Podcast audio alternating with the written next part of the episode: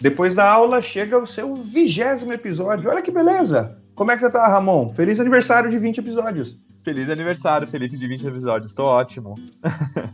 E vocês aí, galera, muito obrigado de novo pela presença, muito obrigado pelos comentários que vocês fizeram. A gente vai mudar o nome desse quadro de encerramento do mês, porque vocês não estão mais fazendo pergunta. É, tem comentário, até... né? É, mais uma sessão de comentários do que de perguntas. Comentários, sugestões, tá fluindo muito bem a interação com vocês, mas ou vocês são muito inteligentes, que eu acho que é mais provável, ou a gente tá explicando muito bem. Porque estão aparecendo poucas perguntas, então a gente vai mudar. A partir de agora é só respondendo, não é mais respondendo a pergunta. E hoje está um pouquinho diferente, tá? A gente recebeu bastante coisa, a gente vai conversar rapidamente sobre os pontos mais significativos, os mais importantes do que a gente recebeu. Lá para frente a gente recebeu umas sugestões de episódios, depois a gente fala sobre eles. E as novidades é que tem até comentário meu e comentário seu, né? Fora isso, exatamente. As perguntas de verdade agora, ou os questionamentos verdadeiros, não são de vocês. Somos eu e o Ramon, porque a gente, reouvindo os episódios, a gente descobre que entendeu errado ou entendeu melhor algumas coisas, ou a gente discorda diametralmente. Vamos começar por uma novidade. Deezer, finalmente nós estamos na plataforma do Deezer, todos os episódios lá estão, toda segunda-feira, então quem usa só o Deezer fica à vontade, vocês podem consultar a gente no Anchor, podem consultar no Spotify, no Deezer e dentro em breve em mais uma plataforma, depois a gente conversa, certo? E Ramon, tenho que pedir desculpa. Por quê? Porque eu descobri que a culpa era minha de não estar no Deezer. Porque é o seguinte, cara, na configuração o Deezer exigia uma inscrição a mais, que eu não percebi. Então eu programei para ele ser enviado para todos os agregadores de podcast, mas especificamente o Deezer, você tinha que fazer uma solicitação extra, e eu não notei. Então me perdoem vocês que usam o Deezer, meia culpa total, trilha meia culpa mais uma vez, você percebe que só eu faço meia culpa aqui, eu sou uma besta. Não, na verdade eu discordo. Eu discordo porque a culpa é nossa. Porque eu entrei lá. Eu não entrei lá pra ver se é diferente. Você fez isso, achou que era uma coisa, em nenhum momento eu falei, opa, mas será que é isso? Vou lá, vou dar uma olhada. Então acho que a culpa é nossa. Obrigado pela parceria.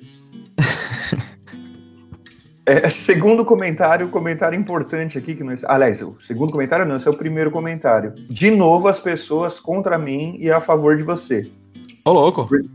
Pois é, rapaz, porque eu fui massacrado porque eu falei mal de velocidade máxima. Então choveu, eu falei, como assim? E você vê que faz tempo que a gente falou de velocidade máxima lá atrás. Eu recebi uns 2 ou 3 aqui, mas depois começou a chegar, mas não fala mal de velocidade máxima não, me respeita.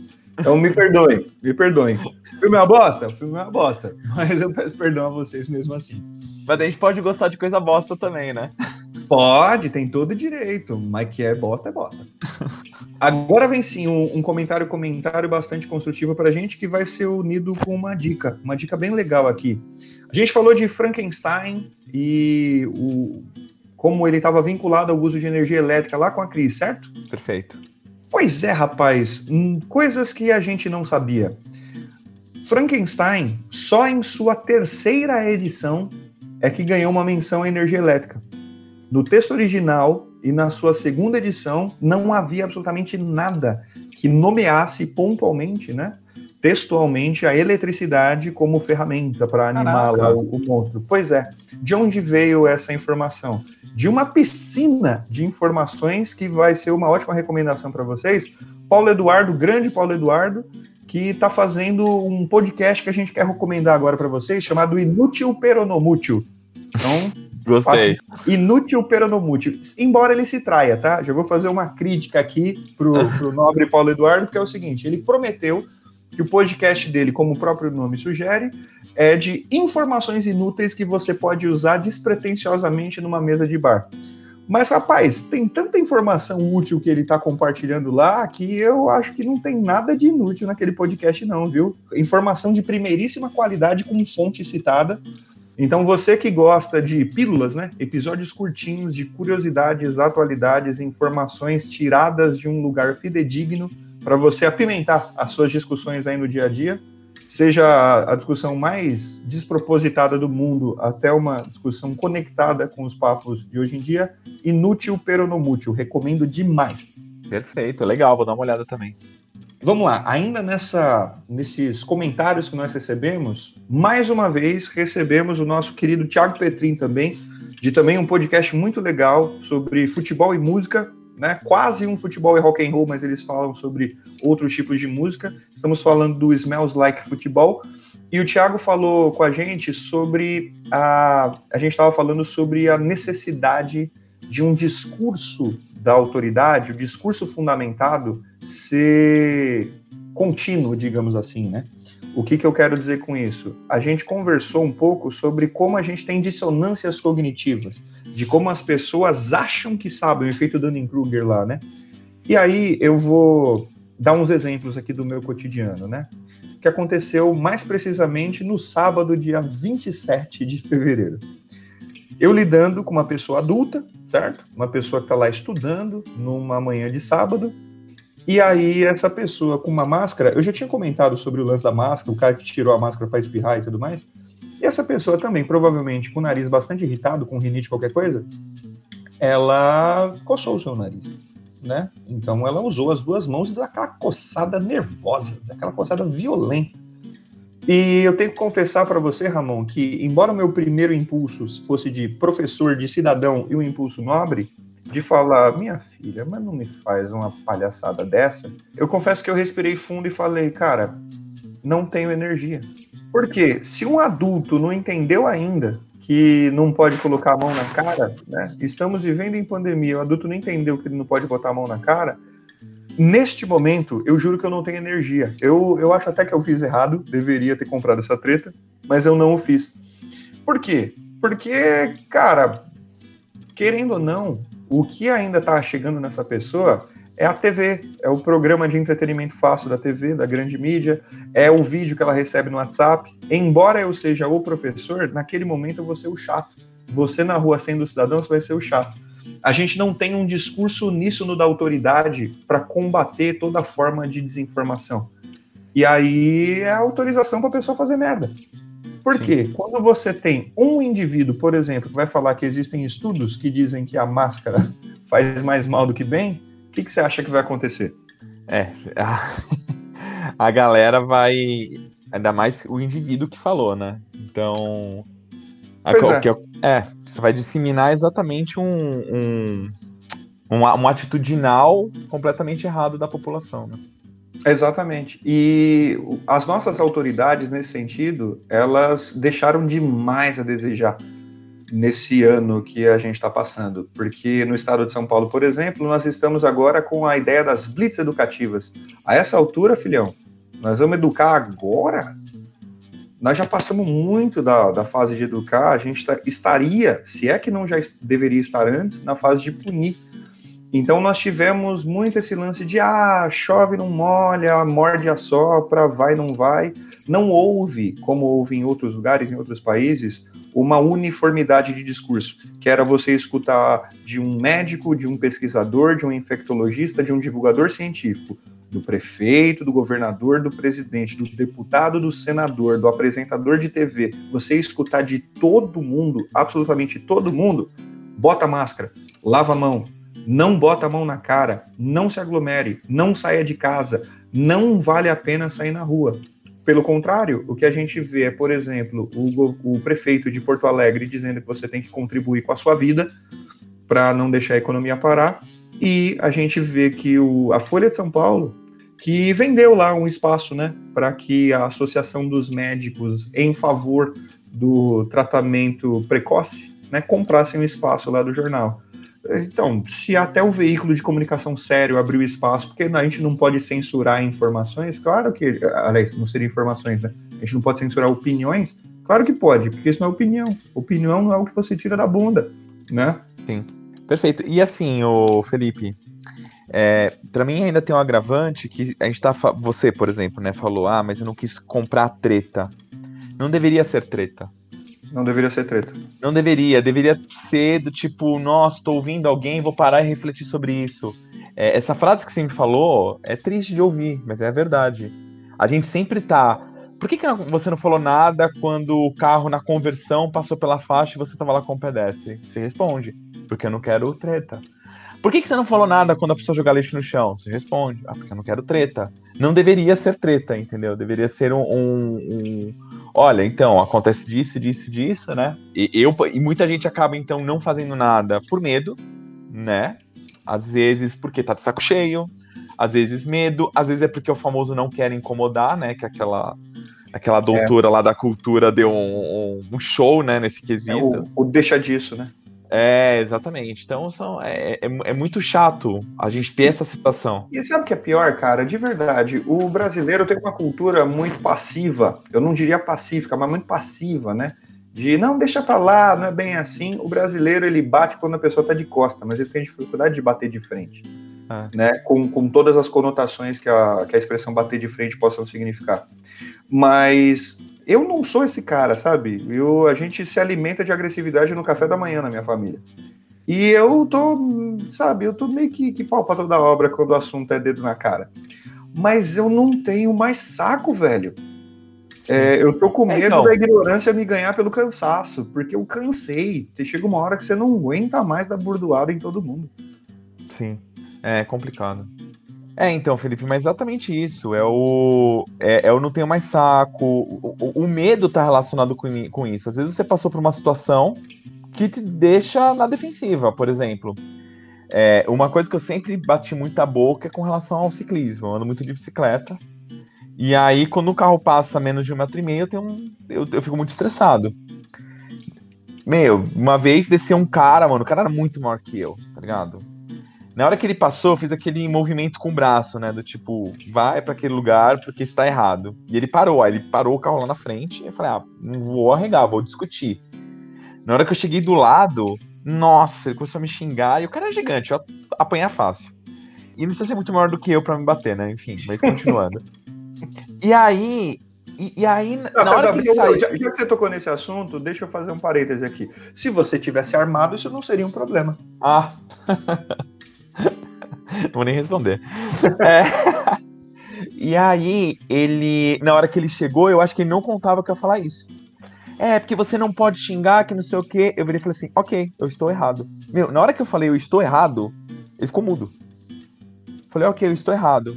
Falei, agora você consegue admitir que você também está em passar menos de 1,5 metro da bicicleta? Ele, não, porque eu precisava entrar direito. Eu falei, ok, não me interessa. Se você procurar na lei, não pode. Então você vai admitir que você está errado? E aí ele começou a bater boca. E foi um estresse que, como ele estava muito exaltado, falei, cara, aí numa dessa eu tomo uma na cara, numa dessas às vezes o cara tá armado e me ameaça. Então, aí outro dia um cara chegou a bater no meu guidão, não falei nada. Né? Outro dia eu ainda falei assim, um cara passou, eu falei, 1,5 metro é bom, hein? Só falei isso. Ele também parou o carro e falou, o que você falou? Eu falei, não, que você tem que manter 1,5 metro de distância. Aí falou, bati em você? Eu falei, então, mas não é uma questão de bater. Você não precisa me matar ou me machucar pra perceber que você tá fazendo algo errado, né? É questão de linguagem. 1,5 metro é impossível você bater porque você está 1,5 metro. Uhum. Isso, o fato... E aquele negócio, por exemplo, eu já, inúmeras vezes, como ciclista, já fiz coisas erradas. Se alguém apontar o dedo em mim e falar, você está fazendo errado... É isso que eu queria que as pessoas entendessem. Não é que eu sou o santo puritano que nunca fiz nada errado como ciclista. Eu já fiz muitas coisas, umas que eu não sabia e outras porque eu sabia e estava fazendo errado. O que a gente tem que entender é, se a gente está errado, a gente está errado. Acabou. Né? Falta isso. Falta isso. E aí, de novo, você está numa época em que vale mais o time, né? Então, qual é a narrativa do meu time? Né? Esse é um problema crônico que tá na moda. Já existia esse problema antes. Vou mudar de assunto, senão a gente faz um episódio sobre isso agora. Ainda sobre a mesma lógica, a gente estava falando lá sobre a escola, né? Como é que foi a escola na pandemia, como é que foi a escola à distância no episódio com a Marina. Beijo, Marina.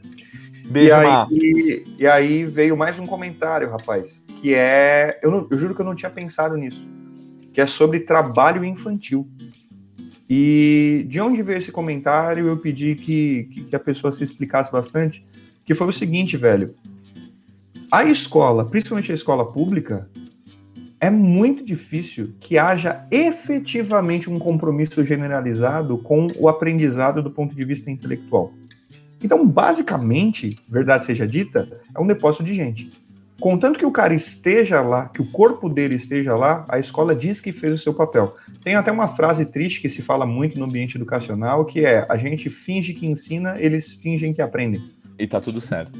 É muito... Se você nunca esteve no triste ambiente de uma escola sem ser a condição de aluno, essa frase é muito comum, tá? A gente finge que ensina, eles fingem que aprendem. Em tudo que é instituição isso acontece. E aí... digamos que você tenha massificado o ensino à distância. Se basta que o cara dê um login, ou nem isso, porque a gente sabe que internet cai, conexão cai, ele pode ver gravado depois, não vamos pensar no cara que vai dar um login com o iPhone dele e depois ele vai deitar para dormir, porque aí ele é só negligente. Vamos pensar na família que acha que a escola não é importante e que o moleque só está indo para a escola porque senão o pai vai preso, porque aí é abandono intelectual. Isso é chancela para o trabalho infantil. Porque esse moleque fala, então você não vai pra escola? Então taca pra arrumar um emprego. E aí você vai regredir 70 anos de país, porque essas crianças não vão, se hoje elas não são bem educadas, do ponto de vista formal, do ponto de vista pedagógico, aí é que a gente vai ver o bicho pegar mesmo. Cara, é um amadurecimento da nossa discussão que eu juro que eu não tinha pensado. E realmente, é mais grave do que a gente imaginava. Verdade, muito bom. Quem foi que fez esse comentário? Foi de novo o Thiago. A gente tá no... o Thiago é fantástico, meu. Eu não tenho nem o que falar. Ele faz uns comentários muito bons. Ele tinha que participar de novo do nosso podcast. Tá convidado. É só ele pode até escolher a pauta. Às vezes eu acho que ele devia sair, eu devia entrar, que aí ficava rindo a mais. Ai, cara. Bom, vamos lá. Mais uma crítica que a gente não vai estender, porque essa valeu um debate meio do Ramon aqui de pelo menos meia hora. É que as ciências exatas, via de regras nos nossos episódios, têm sido muito academicistas. Então nós somos um papo depois da aula, mas quando a gente falou de exatas, várias vezes parecia uma aula. O que você acha, Ramon? Eu concordo e discordo. O consenso que a gente chegou aqui, gente, é que efetivamente tem alguns pontos que a gente fez um exame de consciência e pareceu mesmo que a gente deu uma aula formal, né? Uma aula nos moldes, que a gente já está acostumado a ter na escola, por exemplo. Mas a questão é que para o debate que a gente estava tendo, eu preciso daquele chão, não dá para pegar, não dá para deixar a ponta solta. Por outro lado, aquele episódio lá da luz... Da lâmpada, né? Da lâmpada, isso, exatamente. Então, aí é que tá. A questão é, por exemplo, vamos lá. O que eu penso? No episódio da bateria, a coisa era um pouco mais técnica, né? Então, o pedido que tinham feito pra gente fazer um podcast da bateria era com relação à produção de energia. Então, tinha um foco muito direto, né, pra isso. A gente tá falando de tecnologia, então. E aí fica difícil, então, você virar e falar assim, então eu tenho que partir do pressuposto que meu ouvinte sabe do que é feita a bateria, quais são os componentes que tem lá dentro. Então isso é muito complexo. E aí a gente fica numa sinuca, que é, então eu dou aquela passo raso, que aí daí pra frente o cara vai só, entendi. Resumindo, então dá pra fazer, mas não faz a menor ideia de como, não entendeu o processo em si, não entendeu as dificuldades, os desafios da ciência, porque o debater ciência não implica que você precisa entender todos os conceitos científicos, mas no mínimo entender a importância da ciência, 2, o desafio da ciência e 3, os impactos da ciência, né? Eu acho que esses são 3 pontos muito importantes. No da lâmpada, já foi uma coisa mais foi uma coisa menos técnica, porque a gente pegou um fato cotidiano. Então a gente tá falando sobre futuro tecnológico. A gente pegou um fato do cotidiano e falou assim, e aí, Ramon, e essa lâmpada rola, não rola? E falou assim, você olha lá, isso. Então a gente não precisou explicar fundo algumas coisas, mas mesmo assim, eu confesso que eu fiquei incomodado de falar da lâmpada de LED, sendo que eu não falei nada sobre o LED. Eu fico incomodado por ser dessa área, entendeu? Eu acho que seria a mesma coisa você tendo que explicar sobre... Por exemplo, o último podcast que a gente fez sobre egoísmo sem tratar a definição da palavra. Pra mim, o assunto fica raso. Não fica tão objetivo, entendeu? Você está me dizendo que nós faremos um episódio sobre como nasceu o LED? Eu gostaria muito, mas então, é que tá, ele é complexo, eu vou pensar direitinho, né, qual linguagem, trabalhar, tudo, mas eu sou super a favor. Porque o LED, eu acho que seria um episódio mais legal que o LED, seria um episódio sobre semicondutores. Porque é muito interessante você imaginar, é uma coisa que não é abordada nas escolas, né? Ah, já é um avanço. É, e não é abordado nas escolas, infelizmente.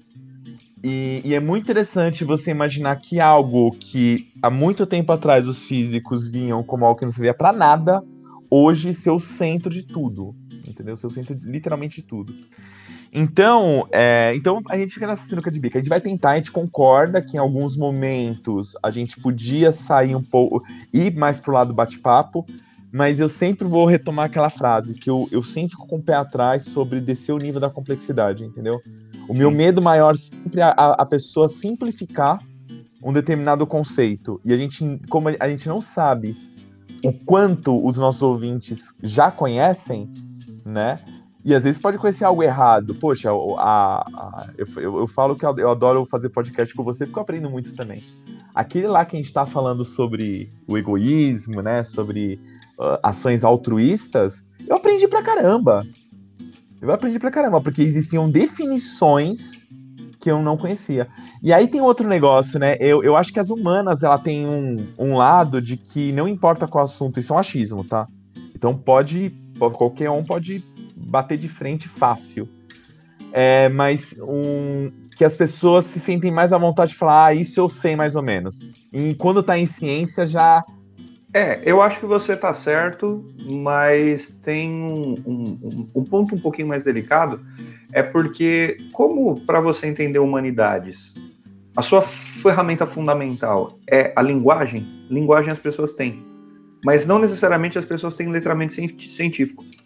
Então eu tenho a impressão de que discutir ciência sempre parece um papo muito mais cabuloso, sempre tem muito mais cara de aula do que você falar de humanidades, ainda que você esteja com um papo denso. Então, se a gente vai falar de filosofia, sobre ética, sobre política e tudo mais, por mais técnico que seja o papo, a pessoa, às vezes, não percebe que ela está discutindo filosofia ou está discutindo política. Ela acha que está tocando um papo sobre o dia a dia, né?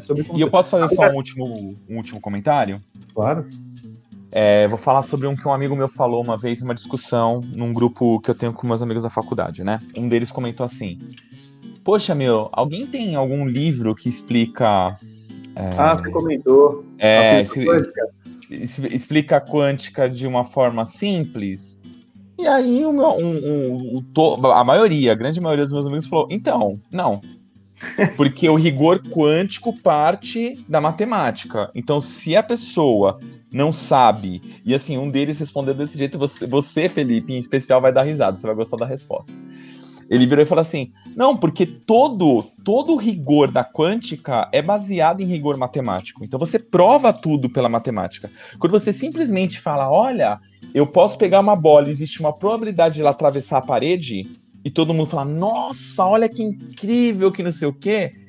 E simplesmente falar isso, você pegou toda a matemática e jogou no lixo, né? Então, peraí, mas qual a limitação disso? Qual a probabilidade nesse quesito? Porque até então, em questão de probabilidade, eu posso ter a temperatura dividindo na minha sala. E metade ficando fria e metade ficando quente. Só que a probabilidade é tão baixa, mas tão baixa, mas tão baixa, que isso não vai acontecer. Então o fato de ter uma probabilidade não implica que vai acontecer. Se a probabilidade é 10 a menos 30, ou seja, 0,0030 vezes, 30 zeros, 1, isso não vai acontecer nunca, entendeu? Muito improvável. E aí vem a parte interessante, né? Aí um dos meus colegas falou assim, você quer? Fala assim, ó, tem até um livro que pode falar pra ela quântica pra leigos. Só que aí faz assim, ó, ela vai ter que simplesmente ler e acreditar. Sabe, aquele livro, aí ele falou assim, sabe aquele livro lá que você tem que ler e acreditar em tudo que tá escrito? É Bíblia? Então, é a mesma coisa. Mas a gente já tinha trocado essa ideia aqui, inclusive, né? Porque como existe esse... É muito louco, né? Você falar essa terminologia ultracientífica que ninguém vai entender. E aí, como você tem uma terminologia que serve especificamente para probabilidade matemática, só que a explicação bonitinha, né, para chamar a atenção é essa, hoje muita gente interpreta o termo quântica como mágica. E, meu irmão, é o extremo oposto. E aí vem a coisa engraçada, o Felipe, é que assim, de novo, não é que eu sou contra você deixar as coisas mais didáticas pro pessoal entender. Eu só gostaria de quando as pessoas fizessem isso, elas falassem assim, então, ó... Eu abri a porta, agora você entra. Eu abri a porta, isso que expliquei tem tal limitação. Então, quando eu falo assim, ó, um elétron estar em 100 lugares ao mesmo tempo é como se fosse. E tchananã, esse como se fosse tem que deixar muito claro que não é. Entendeu? É. Então, quando eu falo assim, ó, é como se o tunelamento quântico, né, que é uma coisa que a ciência usa muito, que tá relacionado com esse negócio do elétron atravessar uma parede. Uhum. Quando você fala, ó, é como se eu jogasse uma bola de tênis, essa bola de tênis atravessar a parede, e a pessoa fala, nossa, eu entendi o quão bizarro é, ou seja, ou eu entendi o quão complexo é, aí você termina falando, então, mas não é isso não é verdade, entendeu? É só isso que eu te dei o chamariz, né? É o anzol para ligar a sua atenção. A partir disso, a gente conversa sério. É, quando, por exemplo, você vai falar de entropia e a pessoa fala, ah, entropia é desordem, ponto. Tudo bem, não tem problema, pode falar, tal, mas vira no final e fala então, só que na verdade a entropia é muito mais complexa do que isso. Não, vamos lá, Ramon, para você me explicar o que é entropia de uma maneira superficial, levou quanto tempo? A gente demorou alguns minutos, né, uns 10 minutos. Deu uma meia hora, velho. É, nossa. Assim, depois de 10 minutos, o Ramon mandou uma mensagem para mim, ele perguntou assim, me diz se você entendeu até aqui pra gente prosseguir. Então foi 10 minutos de introdução. Aí quando eu falei, deixa eu ver se eu entendi, eu tentei traduzir, ele falou, metade você entendeu, metade não, deixa eu te corrigir. Então foi 10 minutos de papo pra eu entender a introdução. Aí depois foram mais 20 dele me explicando superficialmente. É um conceito extremamente complexo, não tem como você assistir um vídeo de 5 minutos e, entendi entropia. É, e aí, Felipe, só pra finalizar, porque senão isso dá outro podcast também...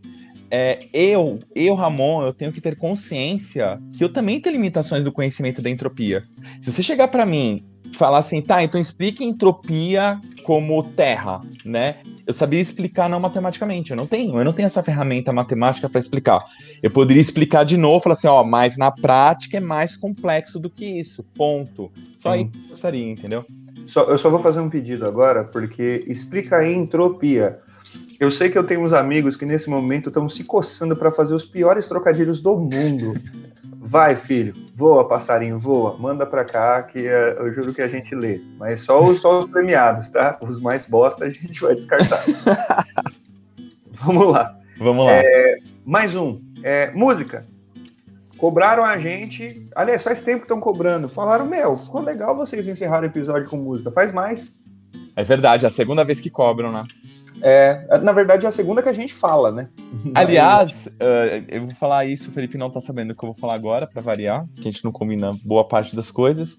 A gente quer fazer um podcast de videogame, eu tô pedindo pro Felipe fazer esse podcast de videogames há quase 10 anos, mentira, mas tava pensando em no final a gente tocar algo junto.